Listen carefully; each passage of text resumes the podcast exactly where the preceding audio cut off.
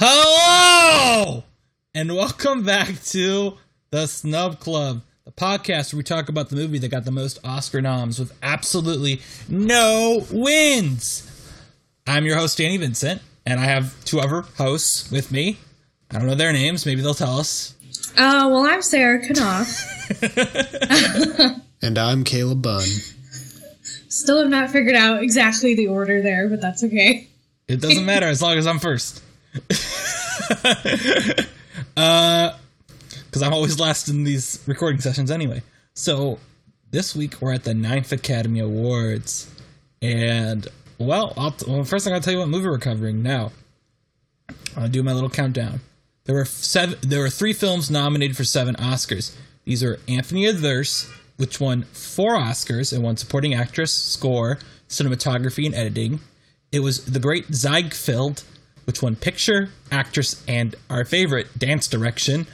And Dodsworth was nominated for 7, and it won Art Direction.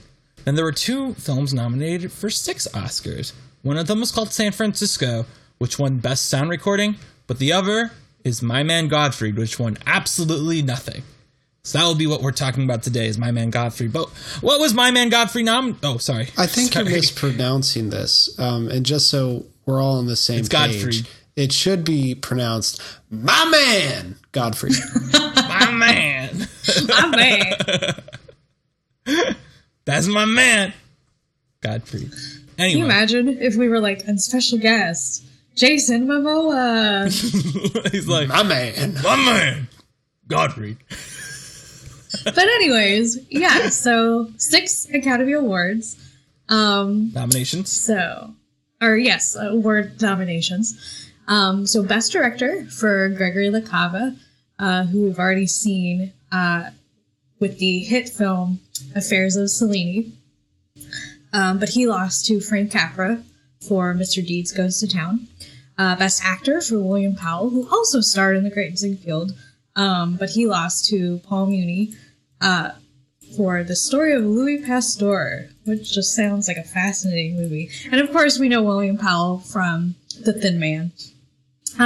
Best Actress, Carole Lombard, who lost to Louise Rainer for The Great Ziegfeld. Best Supporting Actor, Misha Auer, who lost to Walter Brennan in Come and Get It. Best Supporting Actress, Alice Brady, who lost to Gail Sondergaard and Anthony Adverse, and Best Adaptation for Eric Hatch and Morris Riskin, who lost to Pierre Collins and Sheridan Gibney for The Story of Louis Pasteur. You really threw me for a second because I have it open too, and I looked above it and I just saw Mr. Deeds and it said, you know, our Bud Riskin. Nice. Yes. So like these guys have very familiar names. Didn't win this year, but Frank Capra did. So. All right. So that's. Our man, Godfrey. Now, do we have any historical context for Godfrey? No, the only thing, you know, our good old friend, the Great Depression, makes its return yet again. And we got a little bit of acknowledgement of it in Lady for a Day, but this is probably the first one that kind of is overt about acknowledging it. We can talk about how successful it is at that as we start to dive into the synopsis, but I think that's really the only bit of historical context I have. I literally just looked up some historical context. Did you like it? Yes. It is because I Googled the term forgotten man, which is repeated multiple times in this movie, and I was always like, why don't they just call him something else? And this is a phrase that was used by Theodore Roosevelt in 1932 in a radio address to describe, I'm directly quoting Wikipedia here, to describe the poor men who needed money and were not getting it, and this was to promote his New Deal. And this term quickly appeared in pop culture. In the film, there's another film called I Am a Fugitive from a Chain Gang, which, might I tell you, that is a great title for a film. It's in 1932, where an editorial on the plight of the unjustly treated prison escapee says, what has become of James Allen? Is he too another forgotten man? And in your favorite movie, The Gold Diggers, and that's a Caleb, The Gold Diggers of 1933, they have a song called Remember My Forgotten Man. Sadly, I did not remember that song. Much like I don't remember any of the songs from that movie. Well, the main thing this is mentioned in is My Man Godfrey. Now, there's also former ideas of, it's a plural concept that actually been around since the 1800s, but Franklin Roosevelt popularized it and kind of changed it a bit, you know, because that's what politicians do. They take old things and recreate them and rebrand them. But yeah. So anyway, I think that, because we'll talk about this context doesn't make much sense because we haven't started describing the movie yet. Good historical context. A+ job. Thanks.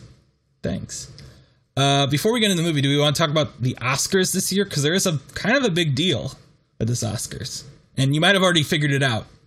I think I know what you're talking about. Are we looking at the introduction of new categories this year? Yes. This was the first year that had the supporting actor and actress categories, and this was also. This being the first year, this was the first film that was nominated for all four acting categories, as well as writing and directing, which it was not seated in until American Hustle in 2013, something like that. And this film, more interestingly, was not nominated for Best Picture, which I think would make it a unique one among that. I would also say what's interesting here is that this is the first year that directing and acting are 5 nominations each. In the past, I don't know if you've noticed, we've only really done first. What do you call it? You know what I mean? We've only done. There's been 3 in a category usually. But I also would say to point out this, just to jump back to what Sarah just said, is Sarah, way to spoil a movie we're going to cover in 4 years of American Hustle. Oh wait, I have to rewatch American Hustle. I thought it would have won like 4 years. Just, like, costume design or something. Okay, well.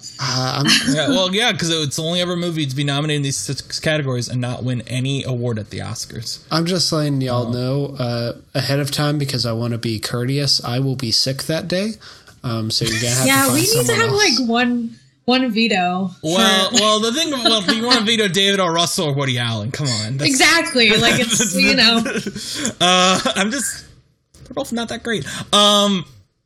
But yeah, I do think it's interesting that this is the only film to get all nomination in every acting category and not be nominated for picture. Especially because this really feels like a lot of the other picture noms we've seen, to me at least. Perhaps. I'm not saying what I thought of it. Shall we begin to quote the upcoming filmette? So, My Man Godfrey. Yes. Do we want to give our... Oh, and this was also remade eventually, by the way. In the 50s, right? Yeah. I have a hot take that this movie reminds me of a recent film. And you might be able to guess which one. Ooh, can we do a game again? I mean... Well, I noticed maybe. Last week Joe put in cool sound effects, so I want to have that sound effect go. Okay. Then we will. We'll say which... This movie reminds me of an Academy Award winner from this past year, 2020. And it's up to you guys to guess what it reminds me of. Can I open up the Oscars page? Is that allowed? I've already forgotten everything except for Trial of the Chicago 7. That was nominated. Oh, no. It was a winner. Yes. Was it Nomadland? It does not remind me of Nomadland. If that can be your guess. That's a good guess. That's a good guess. I'm going to go with... Another Round. That's okay, I haven't seen Another Round, but okay. I don't know which of these. Have you seen Sound of Metal? I think that's the only one you saw, right? That's probably the one that you hated. A few of them. Do I say the answer now or do I say it later? No, I say it now. Say it now. We guess. Because I think that this is a good lead-in to the plot. Then, so it reminded me of Nomadland because boom, because the main character. He's a forgotten man, etc., etc. But we find out partway through the movie that he is a forgotten man by choice. And I think that's a very important distinction. And I think that that's probably the thing that I hated the most about this movie. Spoiler alert, I hated it. You were going to find out soon enough. Yeah. Cool. Well, I like being open when we do that. My opinion on this when I saw it, this is a film I've seen before, and I don't know if you remember last episode I said, I'm going to try to give it a better frame of mind of watching than 11 p.m. at night in my dorm room, and I will tell you, I watched it at 10 p.m. at night on my couch. So, and I still had the same opinion of it, which is that I think there's a lot of elements of it that work at certain points, but ultimately I just find it a little dull. I find one character not likable. Thankfully, it's the main character, which makes it a bit more tolerable. But other than that, I kind of hate it. Yes. But I it's a movie that I hate, but appreciate. I appreciate William Powell enough that I can't outright be like, this is a bad movie. You know what I mean? I enjoy his performance on such a level that it makes up for a lot of the failings. And I think his character is written well. Yeah. It's everything else that bothered me. Club, where do you fall? Yeah, so I was pretty neutral on this movie. Like you, I have sympathy for none of the characters except for Godfrey. The problem is that Godfrey honestly doesn't do that much in this movie. However, he is written well, he is very clever, and I feel like most of the comedy comes from his intelligence and not like him being debased by his station. I also am not crazy about the fact that he comes from money, but we'll get into that. Honestly, yeah, now you see, here's the thing is like, I watched this again 2 years ago. I'm pretty sure if I watched it now, I would relate it back to, what was the movie? We saw another movie where there was like a twist where it was like they were actually rich the whole time or something. Lady for a Day, she comes from wealth, but she has lost it. Yeah, but that's, yeah. And also the thing here is that it's like a lover scorn thing, which is kind of like, are you kidding me type of thing? You know, that's the reason. Yeah. But we're jumping ahead a bit. Well, we can get into that when we get to it. Let's start at the beginning here. It's a very good place to start. At the very beginning, because this has some great opening credits. It's a very good place to start. Yes, the credits were so good. Yeah, Best part of the movie. The credits started, I was like, oh yeah, it's this movie. This movie with the really dope credits from the 30s. Although I will be honest, I read ahead a lot in it. I'm like, the lights aren't on yet, but I want to read it, you know? But anyway. Yeah. It's like panning across the skyline and all the credits are in lights. So it's really creative. And then it transitions straight from that into introducing Godfrey. My man. And I think it's a cool detail that's like the only... I mean, I think the movie just completely lacks self-awareness, which I will end up talking about. But I think it's a cool detail that it starts in like the cityscape and it like gradually moves to the dump. So it shows like that, you know, squalor and stuff where we find our main character, Godfrey. So Godfrey lives at the dump, which doesn't he like always refer to it as like, my residence at the dump. I'm going back to the dump or something like that. It's just the dump. Yeah. It's just the dump at all New York City. Oh yeah, I live at the dump. But yeah, he so it begins with our girls, as I say. Actually, wait, I want to look up one thing really quick. I have on the cast list. It's like, you know, this got nominated for Oscars. Now, obviously, Gottfried and Irene are the leads. I want to know who... I knew Carlo. We can get into that. Joke That's a weird nomination. It's the mom is the other one. Really? It's the mom? Not the sister? Yes. What? I know. Did you have the same reaction when you looked at it, too? I was like, okay. Not that either of them are particularly great, but the sister would make more sense to me. That's kind of a... I mean, that, like, the sister role... Okay, so we're introduced to two sisters who are rich. There's Cornelia, who is... She offers Godfrey $5. Which is the equivalent of, like, $90, $95 in 2020 money. 2021 money. I mean, it's all right. And it's kind of a, I call it like a dinner for schmucks moment. Exactly. No, I was thinking that too. I thought that when I first saw this movie a couple of years ago. I was like, dinner for schmucks? What? Which is a remake of a French movie called Le Dîner de Con, but I digress. So she offers him $5 to basically humiliate himself so she can get a prize for a rich person scavenger hunt. And he... physically intimidates her and pushes her into an ash pile, or as her sister Irene says, we like it because it's William Powell, and also because this person is really awful.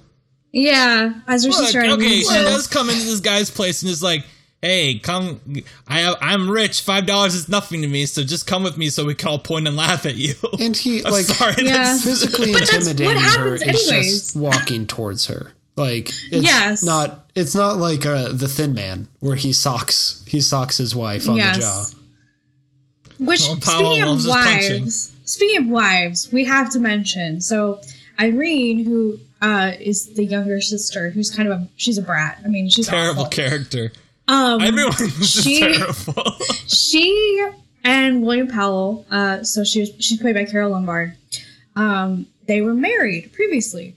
And they had been divorced for 3 years, and there was this big thing about how Universal wanted to make this movie, but they needed to get William Powell, even though he was under contract with somebody else. So they finally got him, and then he said that he would not make the movie unless Carole Lombard was cast in it, which I thought was kind of cool. He seems like a cool dude who wanted to give his ex a role in his movie. Oh, okay. I thought there was more to that. I thought you were like, but he was actually terrible to her on the set. He said, like, no. He said, like, his reasoning was that they already had chemistry, basically. And also their circumstances were similar. Obviously, he's older than her, and that was similar to their real life marriage. Can we jump around a bit on this one? Yeah, there's a lot I want to say about her character. Just for the listener's benefit, scares off the older bratty sister and then kind of teams up with the younger bratty sister to make her win the competition to humiliate the older sister, which leads to him becoming the butler at the... Which is the basic premise of the film. Yes. Yeah. And nothing important happens until the third act. Now, No. There is a big change, in my opinion, is that I actually legit... The parts I like of this movie are basically the 15 minutes... First 15 minutes of this, before he gets his job as a butler, and then whenever he is talking to either Tommy Gray or somebody who is not in that family of terrible people. I don't mind him talking to Tommy Gray, even though it has that weird exposition later, but we'll get to Tommy in a bit. But I want to say, in these first 15 minutes, I don't think there's anything hinted that this girl is going to be head over heels like, you must marry me, Godfrey. Because that is literally what she jumps to immediately once he's hired as butler is, oh, Godfrey, I love you so much. And I was like, oh my. And he's like, obviously, he's like, you're going to make me lose my job, right? If you do this, like, no, stop. And she's just like, oh, but I love. And it's like so terribly written. And that's where I'm like, why? What? Like, this is where I go back to, like, you're really going to nominate Irene and not Cornelia? Like, Cornelia is probably the one person in this family that has somewhat of an arc. Somewhat. It's very sudden, but yeah. Because her outlook is that she is not happy that Godfrey's there, and so she is going to do everything she can to fire him until she decides that she likes him. She at least still has that scene where, like, he insults her to his face. You know what I mean? Pronouns are getting very confusing there, but you know what I mean, right? She, later on Godfrey's day off, Cornelia runs into her. We should just go in order. I'm jumping all over the place. Well, can I just say one thing, please? Yes, sorry. I don't know. Like, I knew, obviously, that, like, Carole Lombard would be the love interest. But, like, they set up this, like, sisterly, like, rivalry. And there are moments... when, like, and it's only to assert dominance, like, it's not meant to be, like, a romantic thing, where Cornelia does try to seduce Godfrey, and I kind of wish that it became more of, like, a love triangle situation, just because I feel like that dynamic would be so much more interesting to watch than just this little brat who has, like, a poor person fetish. Like, it just feels, like, I mean, that's literally what it is, though. Yeah, I think I guess I get where you're coming from, but to me, it's like, I think the romance is the least interesting part here. So I'd rather we just cut the romance entirely. Because it just makes her so annoying. And then, like, jumping to the very end, she, like, basically says, she basically makes him marry her, and that's the ending. It's supposed to be like, aha, that's so nice. And it's like, what? No! Godfrey deserves way better than this woman. The problem with Irene is the movie... it never explores, like, her attraction to Godfrey. We don't exactly know why. But also, like, her intelligence is very confusing because this whole family is presented to be a bunch of very rich idiots. But then she also, like, manipulates her family fairly well. And it's clear that this family is good at getting what they want. So I'm always confused as, like, how much of this is her just being kind of a naive, young, spoiled girl, and how much of it is she knows what she wants and she is going to play up that role. Well, I think a big issue, too, is, like, she... Okay, yeah, like, they don't really talk about why she's attracted to Godfrey. Like, the word that she uses consistently is cute. She calls him cute. And to me, that's, like, such a, like, childish word. It just, she's like a little girl. Like, she's like, oh, I collected this stray, and, you know, he's so cute. And it's like, I don't know. For me, it's like, how is she any different from her sister? Besides, he thinks that she's, you know, naive. She's like Cornelia just as bad. Cornelia is, I don't know. She's better. She's a better character. Because she actually has a character. I also just think that Gail Patrick is better. Like, I feel like I've never seen Carole Lombard in anything else, so I'm not sure if she, you know, if she's generally considered good or not. But I was not impressed with her here. And every time she had to go head-to-head with Gail Patrick, Patrick blew her out of the water. I want to jump back a bit. And when he is brought to the party as a forgotten man, he goes up there and goes like, "You're all a bunch of sniveling idiots," or something like that. Nitwits. Nitwits, that's what it is, nitwits. And they walk out and they're like, "Nitwits? What does that word mean?" But then you hear one guy in the sound mix like, "I like that guy. He's someone I wanted to say all night." Oh my gosh. The sound mixing in that scene. Oh my God. I like that. That is so prevalent in the soundtrack. This extra who is never seen again. You just hear him go, "That guy said what I wanted to say all night." I want the movie about that guy. Can we also talk about how bad the music is and how confusing it is?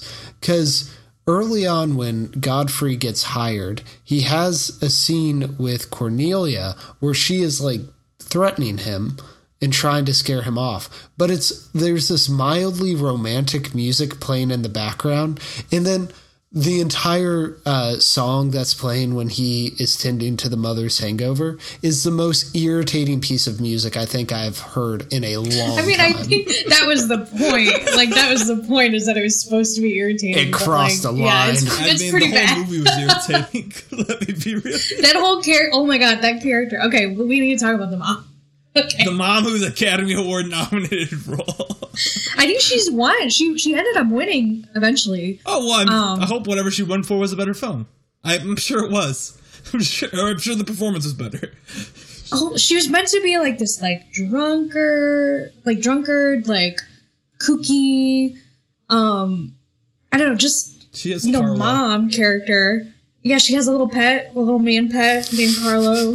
Who got Oscar nominated as well. Who was also nominated for... Okay, I know that I'm jumping around, but there was one scene in the middle of it, which was probably what got him his Oscar nomination, and that for me was like, I feel like it broke my spirit. Like, I was like, this could be... Yes. I was like, this could be one of the worst things I've ever seen. Like, I'm so... It just broke my spirit. And Carole Lombard is like whining and screaming in the background the entire time. And she's acting like a monkey. Stands there. Yes. He just stands there while this mess is going. And that, I think, doesn't even like become a monkey like 4 or 5 minutes into that sequence. It's a long time. And she's crying the whole time. And there's like a little dog. And you know how I feel about dogs. But I was like, this dog needs to go. Because this is just not working for me. Stop. I just felt like drained. I was like, this cannot. Like, I can't be watching this right now. You're not wrong. It's an... Carlo's whole character is very confusing. I don't even want to talk about him. I don't want to dignify him by trying to explain why he would be in this movie. Well, it's like the implication was that he's a fake. Like, he's not really like Italian, or he's not really, you know. And like, cool, that's fine, whatever. But like, I don't care. I don't care about this mom. I don't care about this rant. Like, no, I don't care. It's so, like, this family is supposed to be out of control, but they don't do out of control things. They just do random things. Like, Yes. Hang out with a guy who acts like a gorilla for no reason. And they go, my favorite. That's so funny. You do the monkey thing. My favorite part, and I know that, like, I mean, we can agree, like, Powell is a very charismatic actor, but, like, there's a part towards the end of the movie where he says in, like, the most deadpan, like, worst delivery, he's like, this family is so strange, or something like that. Oh. And I was like, yeah. Since we're on Carlo, can we talk about his exit from the movie? So the father of the family, who I related to a lot because he was having none of this nonsense. He's like the dad in Hereditary. Yeah. Like the dad in Hereditary is just like, everyone in this movie is crazy. He takes Carlo, like, by the shoulder, leads him out. Then you hear this big crash and he walks back in and the wife's like, where's Carlo? He's like, I threw him out a window. It's just so bizarre. Like, it's not even, like, funny. The father just murdered a man. I just took it as, like, he pushed him out the door. He said, no, Carlo just died. Well, it's such a weird scene because he's like, Carlo, do you mind if we talk for a bit? And then it's like, he starts to talk and then he, like, gets cut off. But there's, like, a small pause before the actual crash. So it's like, what is going on? He just stabs him. Wait, I do want to talk about someone else. Yes. I don't think we finished on the mom, by the way, because there's one very important thing that we have not discussed about the mom. But well, go ahead. Well, all I want to say is that, you know, I feel like Cornelia should have been nominated over the mom. And I feel like there is I wouldn't nominate him necessarily, but if I had to choose a supporting actor in the Sonoma, I think Tommy Gray is the obvious pick compared to Carlo. Yeah. Like, he's more fun, he's funny, he's only in a couple scenes, but I remember his character. Well, I remember he sounds exactly like Cary Grant. That was the thing that really stood out to me. I like the part where he goes like, oh, I remember your wife and your 5 children. Yes. And Godfrey's like, oh, yeah, those people. So we should explain who Tommy Gray is. Okay, so Tommy Gray he was Godfrey's Harvard classmate. And this is when we learn, this is like the moment when we learn that Godfrey comes from money. And he isn't just, you know, some random hobo. Is hobo not a He's a forgotten man. Like, I'm not allowed to say hobo anymore. Just call him a forgotten. I think you can get away with it in terms of a, you know, depression movie. Just don't go up to, like, an actual unhoused person and call them a hobo. I don't want to get canceled for saying hobo. Just call him a forgotten man. They say it 100 times in this movie. He's a forgotten man. But yeah, Tommy is his, like, friend from college, and they have a little, like, rapport throughout the movie. They become business partners at the end, and... yeah, like, Tommy has to, like, cover for him, even though, like, the conflict of him being from money isn't really that big a deal. Like, Cornelia at one point, like, mentions, oh, wouldn't it be bad for your family if they found out that you're a forgotten man? But it's like, he kind of did it to himself, so would it be bad? Who knows? Do we want to save him being from money till the end of the movie when we talk about what he does with his... Well, save it.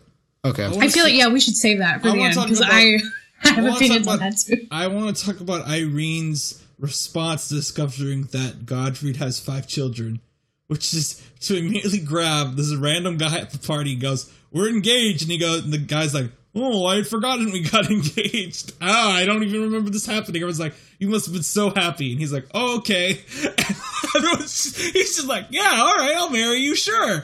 It's just like. You know what this whole thing reminded me of? Have either of you read The Beautiful and the Damned by Fitzgerald? No. I've read this play. Book called The Great Gatsby. Great Gatsby also kind of does this. A big part of The Beautiful and the Damned is just making fun of how dumb rich people are and how, like, they make decisions on a dime. That's what this movie is trying to do. But it's not self-aware enough to, like, really lean into the absurdism. And I feel like that engagement, like, is the prime example of that. Because it's something that's forgotten within the scene. It's just It's a stupid movie. Well, I just, like, I don't know what makes Godfrey, like, you know, at the beginning when he calls them nitwits or whatever, like, you know, we can be like, yeah, for sure, because we just think, know of him as this forgotten man. But, like, when we find out that he's rich, it's just kind of like, what makes somebody different? You know, like, what? He had his heart broken. That's what made him different. Sure. By a girl. And that's okay, because he's going to get over it by marrying this woman who is...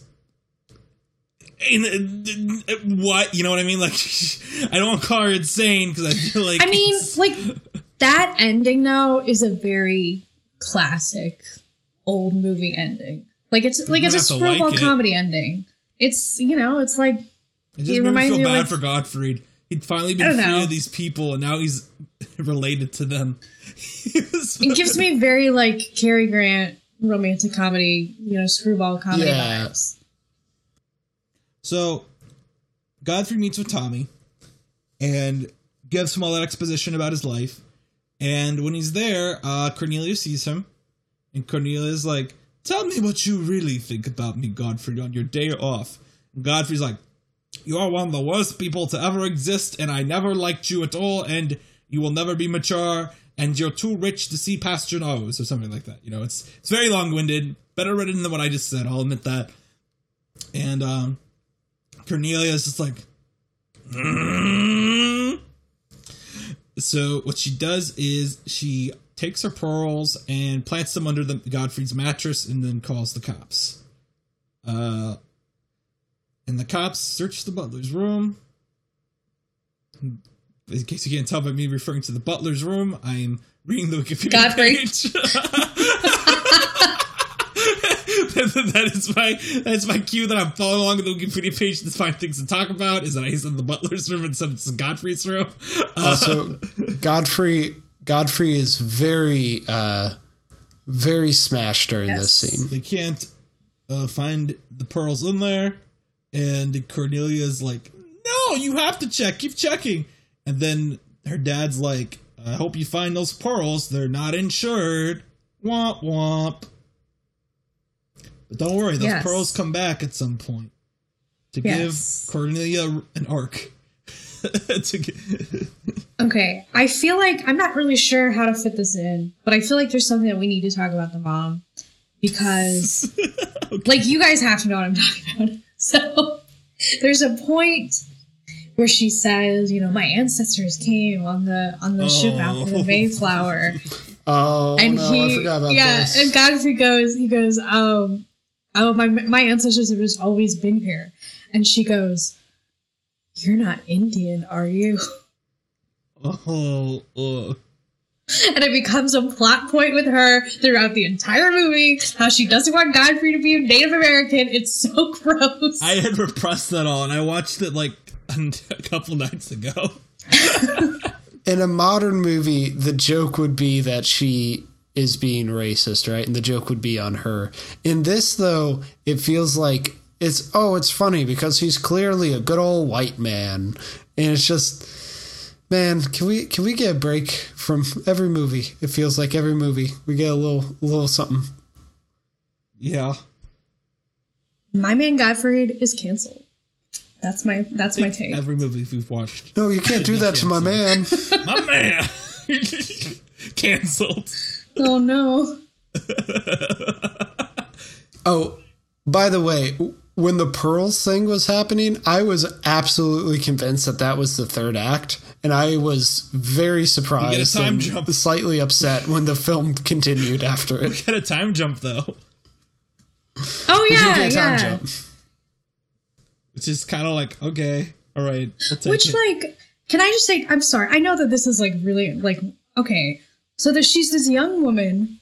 Irene is this young woman who goes on this trip after her broken engagement, which we didn't see because we don't see the character for the rest of the movie that she's engaged to. And she's gone for a few months. And to me, I don't know. I think historical context would say that she went on a trip for another reason. Obviously she didn't, but like all the gossip was like, she left because she missed Godfrey and she loves Godfrey, but I don't know, context would make it seem like something else. Just an overlooked little thing in the script, I think. Well, you know me. I'm a very clueless guy, and I totally missed that sometimes, even though I know what you're referring to now. It really has nothing to do with anything else. I just thought it was interesting. A young woman goes on a trip, and it's like gossip. Well, don't worry, because you know who wasn't on her trip with her? My Man Godfrey. My man! Yeah, so she comes back, and Godfrey is, like, in a much better mood. Because he had, so they kissed earlier, and then she followed him to his room, and he was like, you need to, like, not talk to me, you need to not do anything, I'm not trying to get fired. You're 16 years younger than me. Yes, and so she does her thing, where she whines and cries, and he comes back and he's in a much better mood, and he kind of hints that he has feelings for her, but he's like, oh, but I'm too heartbroken. And then he tells her that he's going to quit. And I don't know, there's stuff where he, like, puts her in the shower because Cornelia is going to blackmail him. And then, is it Irene or Eileen? I've already forgotten. It's Irene. Irene faints. And so yes, he throws her in the shower because he can't tell if she's faking. And then the mom walks in and is like, this is sus, you're fired. And he's like, nah, I quit. Also, by the way, I saved your family from financial ruin. for no real reason, but yes. I was so happy I'd seen The Big Short, because I understood exactly what... That's always what I say whenever I hear about shorting, I'm like, so glad I saw The Big Short, so I know what this means. Yeah, no, he pawns off the pearls so that he can short some stock. He shorts GameStop, and he makes some money back for him. Hey, for some reason. Have I told you guys there's a motel by my house that has on, instead of the no vacancy or vacancy, they put AMC to the moon on their, like, marquee. And it's a motel. Invest in Doge. Is this our Bitcoin episode? Please no. My man. Anyways, yeah, so he has the stocks, and he just hands them over to the dad, and the dad, like, doesn't say anything for the rest of the movie. He just kind of, like, looks sad. He tells the mom that he loves her because she's kooky, and then he tells Cornelia that he used the pearls, but he gives them back to her. And Cornelia, I don't remember, like, what he says that, like, makes her have a reaction. I don't remember. He says something like, no, go ahead. He's like, he's saying what he learned from each of the family members. So, like, from the father, he learned patient. He was constantly amused at the mother. And then he's like, and from you, I learned how to be humble. Mm-hmm. And she's like, ah, shucks, Godfrey, you're my man. I've been so mean to you. Yes. And she offers to give him the pearls, and he's like, keep it. He tells the dad that he did keep a little bit of the money that he made. And then he says goodbye to the maid, who is also in love with him, but that's completely inconsequential the rest of the movie. We'll get back to the maid, but best character. Aren't we all in love with William Powell? Let's be real. I don't know about that. I liked him more when he was a thin man. Well, we can talk about the maid now, because I want to talk about the ending at the end. So yeah, we can talk about the maid. We'll talk about maid in nominations. Okay. Ooh, that's a spoiler. So he goes to the dump, which is now a club called the Dump. The Dump. And I don't know. That's not how poverty works. That's just not how it works. We don't replace landfills with bars. That's not how anything works. Here's the deal. The Dump, the Forgotten Men have been being pushed out of the Dump because the Dump is filling up. Fun fact about New York City infrastructure. The shoreline used to be a lot closer into the city, and it was actually built out by the city planner Robert Moses, who I read a very long book on, and so want to insert that knowledge in somewhere. This is kind of like a prototypical version of what he would do, but what he ended up doing was making, like, freeways and a bunch of stuff. What they do is they make this club for all the Forgotten apartment to work at, because these people, they just need a job. That's it. That's the solution to poverty. Pull yourself off by the bootstraps. Just get yourself a job. Yeah, especially exactly. If a rich man is willing to give it to you, who pretended to be poor. Because he didn't like being rich anymore. He was too sad. But he can always become rich again. No big deal. It's like poverty tourism. Isn't that what people accuse Nomadland of being? Sorry. Exactly. I mean, okay, I personally, because Nomadland is based on a can you hear? Yes, I can. Because special appearance by Mary. Well, because Nomadland is based on a true story, I have less of an issue with that, right? Because I was just quoting the controversy. I don't actually agree with the controversy. No, yeah. But I do get the same vibe, for sure. And the difference here is that, and I think that's a valid criticism of Nomadland, but at least in Nomadland, the character is still, she isn't wealthy. She was working class, and then she does have a support network that she doesn't take advantage of. But here, this is just a guy who got dumped and decided, yo, I'm going to go be poor for a bit. Which is why the ending feels so hollow. It's because this is not this is the fantasy way of solving poverty. And especially when you actually look at all the work that went into rebuilding the economy, like we were talking about last week with federal jobs programs and stuff. Jobs do help. I don't want to make it seem like that, but the answer is not going to be benevolent rich people swooping in and building a nightclub. Should be. No, I'm kidding. Why not? Elon, where you at? I don't disagree with anything.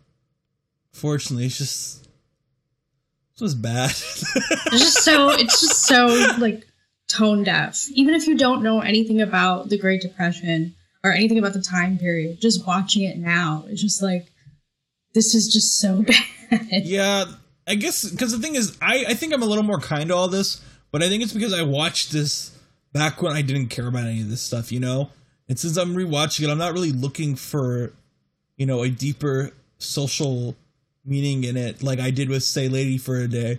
But talking about it, I'm this is kind of like Lady for a Day, but worse.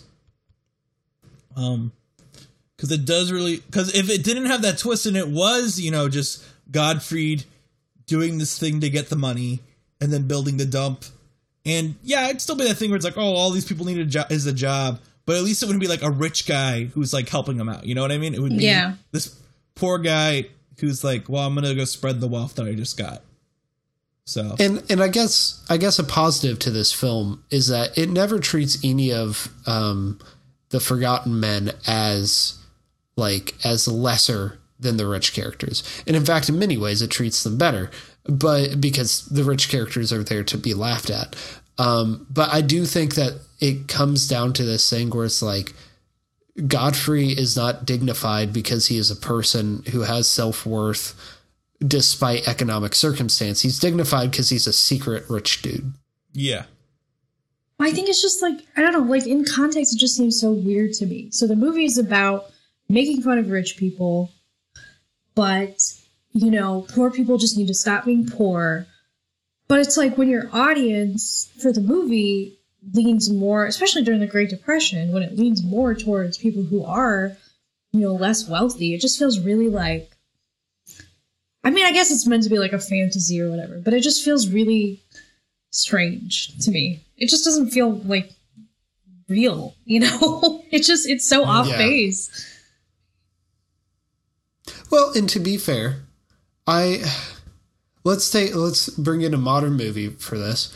I think the ending to In the Heights is a little fanciful in the sense that I'm not sure that, not to spoil In the Heights, I'm not sure that those characters would be able to do what they do at the end of it, just with the economic realities of what, has happened in Washington Heights. So maybe at the time, though, just the idea of them getting out of poverty would have been enough for people to give this movie a pass. Mm-hmm. Yeah. I also think, I don't know. I get what you're saying, but I also think it's really hard to compare a movie with the politics of the 1930s to a movie with the politics of, I don't want to say progressive, but further left of today. Yeah. So, but I get what you're saying. I don't know. I'm feeling pretty done with this movie. Shall we just go into... I'm sorry. Unless you guys have more to say, I'm feeling pretty done with it. I feel like you've said pretty much all we need to say, I think. I got my rant out of the way. Okay. So this was nominated for 6 Oscars. Director, actor for William Powell, actress for Carole Lombard, supporting actor for Carlo, supporting actress for the mom, Alice Brady, and adapted screenplay. I have a gut feeling we all agree based on what we've been saying. Yeah, we're all going Carlo, right? Misha Hour. The monkey. My man Carlo. my monkey. I picked Powell. Yeah, obviously. I just find it so interesting that, like, obviously, like, The Great Ziegfeld, you know, won picture and all that, and it's like, why wasn't he nominated for that? That just seems bizarre. Is he the lead of it? Yeah. Weird. I don't know. Maybe this one was more popular. Did he ever win anything? He never won an Oscar. Nope. What? He was nominated for one other movie, but yep, never won. All right, we got that out of the way. We don't have anything to discuss there. We've been saying the whole time that William Powell is the one part of this movie that is good. So what would you add? Because I gotta look at this. I gotta figure that one out myself. I figured mine out while I was watching it because I was like, I'm just gonna be sitting here like racking my brain. So for me, best costume design. You know, they're pretty dresses. There's one piece that the mom wears that's actually really nice. Godfrey does nice suits. He has a nice little poor man aesthetic at the beginning of the movie. So yeah, why not? Best costume. Right. Yeah, can't give it to anything else. I'll go with, I was thinking about it too, because Caleb, I know you have stuff to talk about, so ours are really quick. I'm worried this might be a thing I do often, but maybe it hasn't been. I think for me, it's art direction. I thought some of the sets were really nice. The hotel looked cool. The only thing I didn't really like was the dump, but everything else was nice. Solid sets. I like the bar they go to. I think you can count the opening credits in that as well. I am going to pick... Oh, I need to pull up her name. It's Molly Jean Dixon. Whoever played the maid. Jean Dixon. She gets Best Supporting Actress. Here's why. Is she in it that much? No. But did she make every scene she was in better? Yes. She plays the maid who's just this very jaded, very sassy person. When the cops show up, she's having none of their nonsense. She's in love with Godfrey, and there's this part where you think her and Irene are gonna fight, but then they're just like, nah, we're gonna be pals about it. So like literally every scene with the maid, I got a little bit of redemption for the movie. So, and then I looked up the actress, and she never really did too much else besides this. Mm-hmm. So it's a bummer. Yeah. All right, that's a solid pick. I thought it was good. She's good. All right. I have bad news for you guys about our next film. Very bad news. So first off, it's a tie. Affairs of Cellini 2. No, well, closer than you think. We are watching the final Gregory LaCava film we will cover. Can we call this arc the LaCava saga? Sure. Oh, that's good. I will say I'm interested in this one because I heard Lucille Ball actually has a role in it. It is called Stage Door. It had 4 nominations, no wins, and this will be a 2-part episode. So we have another film to talk about in this year too, but for now I'm just mentioning Stage Door. I'm excited because this has my girl Katharine Hepburn in it. That's a pretty good cast. But yeah, Gail Patrick shows back up, Ginger Rogers, some guy who I'm sure I've seen in something for this podcast, but I cannot remember. Adolphe Menjou was in Morocco. Yeah. He's the... Okay, yeah. Oh, yeah, he was the rich dude. Yeah. Cool. But yeah, I'm looking forward. I'm honestly looking forward to seeing Lucille Ball in something. I think that'll be cool. I think that's it for our man. My man. God. I'm Danny. Oh, God. You can find me on Letterboxd at Blankman's. I have another podcast called Lives with Ty and Dan. Feel free to check it out. I don't care. I am Caleb Bunn. You can find me at Caleb from the Real World on Instagram and YouTube. And from there, you can find all my other podcasts, Hot Trash Unlimited, Only 52, and Star Wars Therapy. Special thanks to our editor, Joe, who's also on All New 52 and Hot Trash with me. Thank you, Joe. Thanks, Joe. Thanks, Joe. And I'm Sarah. You can find me on Twitter and Instagram at SGK29. ESSGEKY. I've also started streaming on Twitch, so you can find me at just SGK, ESSGEKY. You can also find us, our podcast, on Facebook, just the Snub Club, Instagram, Snub Club Pod, or Snub Club Podcast, and then Twitter is Snub Club Pod. All right. And that's it. We will now see you next time with a movie called Stage Door. Gregory, we hate you. See you next time. Bye.